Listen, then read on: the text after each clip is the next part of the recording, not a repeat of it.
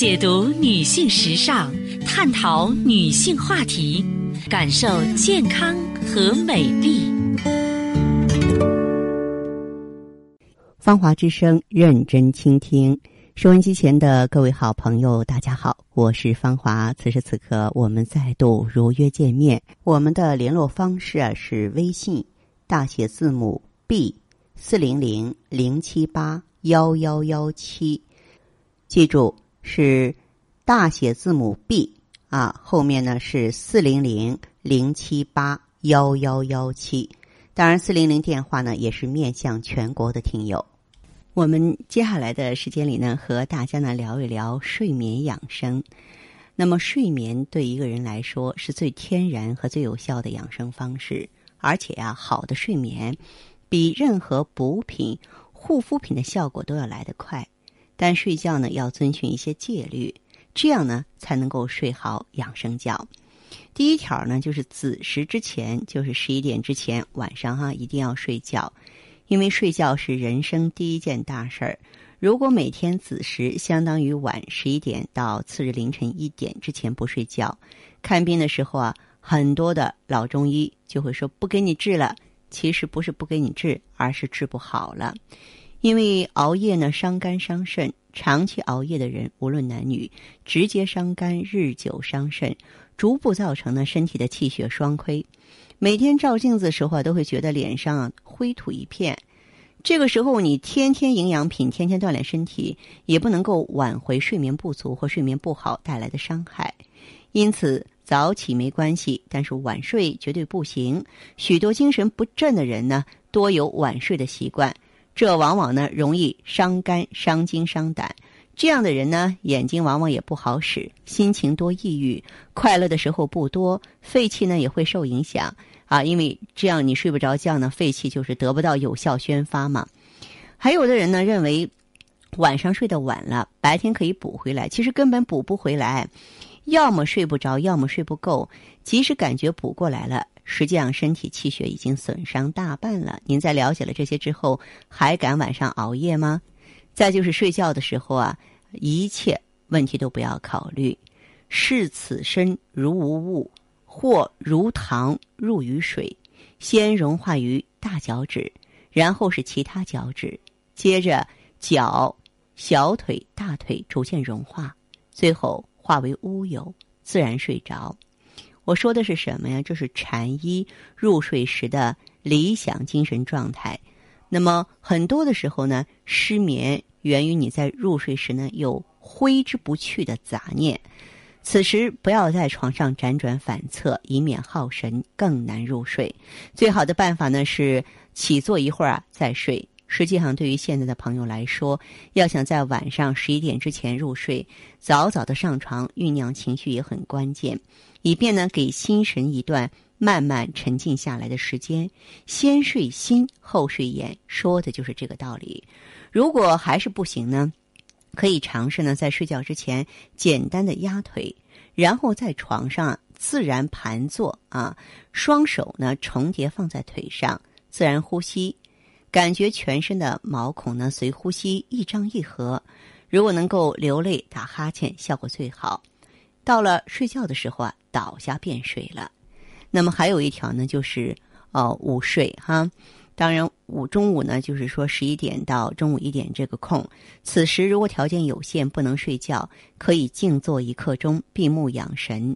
在禅堂打坐修行的禅师啊，都习惯于午时打个盹儿。其实正午只要闭上眼睛，真正睡着三分钟，等于睡两个钟头。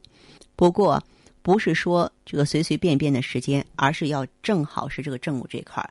夜晚呢，要在。这个子时睡着五分钟等于六个钟头，嗯，当然了，睡眠一定要早起。你看，僧人过的是晨钟暮鼓的生活，即使是在冬天，也不会超过早上六点起床。春夏呢，尽量在五点之前起床。对人体养生而言，早起有利于人的新陈代谢。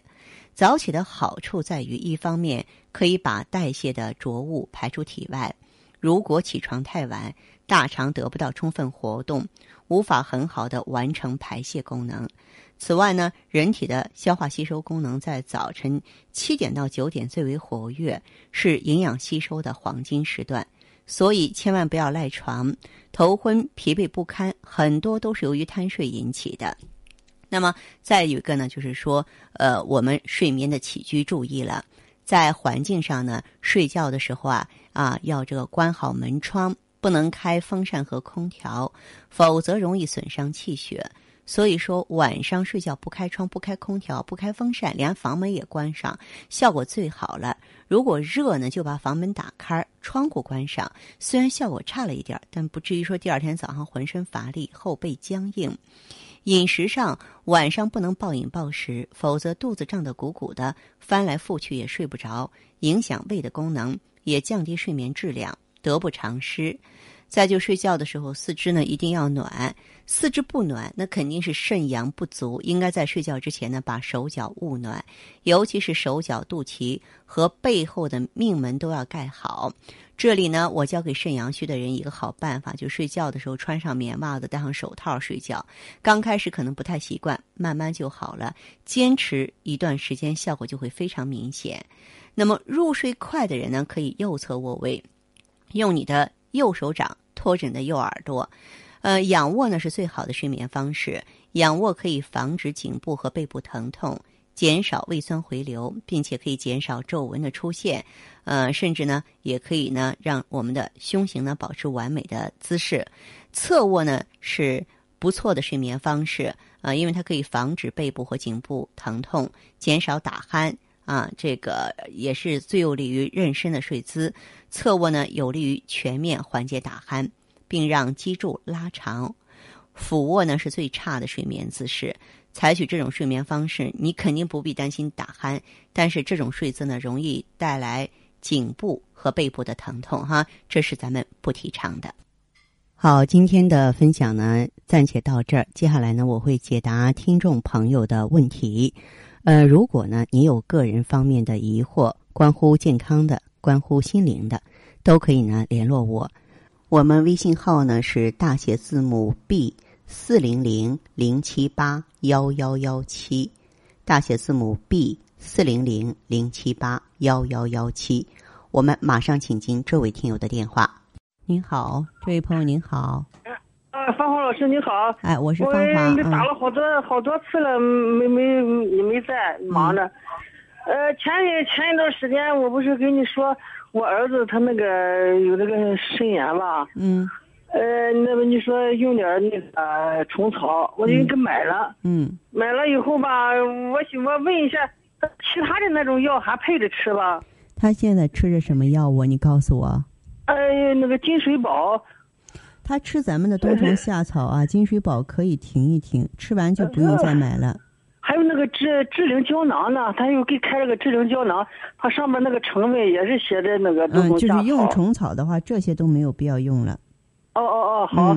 呃，再一个，芳华老师啊，嗯，呃，我想问问我我的情况。好。那个，我一到上冷的时候就就好咳嗽，再一个还有便秘，呃，多年的便秘了。你多大年纪？哦哦，我六十五岁了。哦，六十五岁，除了咳嗽、便秘，还有其他的疾病吗？就是我一活动的时候，我这个那个脖子后边好出汗，出很多汗，不知道这是什么原因。现在我最痛苦的就是这个便秘，我现在用了一种药，嗯，吃着就就好一点，不吃就就就原来用量很小，现在用用的用量就大了。你呀，你的。呼吸系统啊，就是气管啊、肺做过检查没有？嗯，那个我在九零年的时候嘛，嗯，他说那个有嗯得过一次肺结核。哦，是这样的。嗯。其实啊，你要知道，你这个便秘跟你这个肺是有关系的。哦，那怎么办呢？有关系，中药是说肺和大肠是相表里的。你家里有虫草的话，你可以用一下虫草。可以用一下虫草，虫草是入肺经、润肺燥的，它也能够润肠通便。嗯，与此同时的话，你还可以吃点养阴清肺丸。什么养阴？养阴清肺丸，对你这种情况是属于肺阴不足，养阴清肺丸。养阴。对，清肺丸，对，是的。哦哦哦。嗯。哦，好好。好，哎，好行。这样哈。那个那个，我还有那个那个什么，那个叫什么来？就是强肾养心啊。啊，还用这种吧？你如果只是一个便秘的话，暂且先不用。哦。嗯，如果说是咱们失眠呀、心脏不好啊、骨关节不好啊，都可以用强肾。哦，好好好。好嘞。嗯，呃，那个叫养阴清肺丸是吧？对对对，是的哈。嗯，好，谢谢芳芳老师。啊，不客气，再见。好的，听众朋友，今天的节目内容啊就是这些，感谢收听和关注，相约下次我们再见。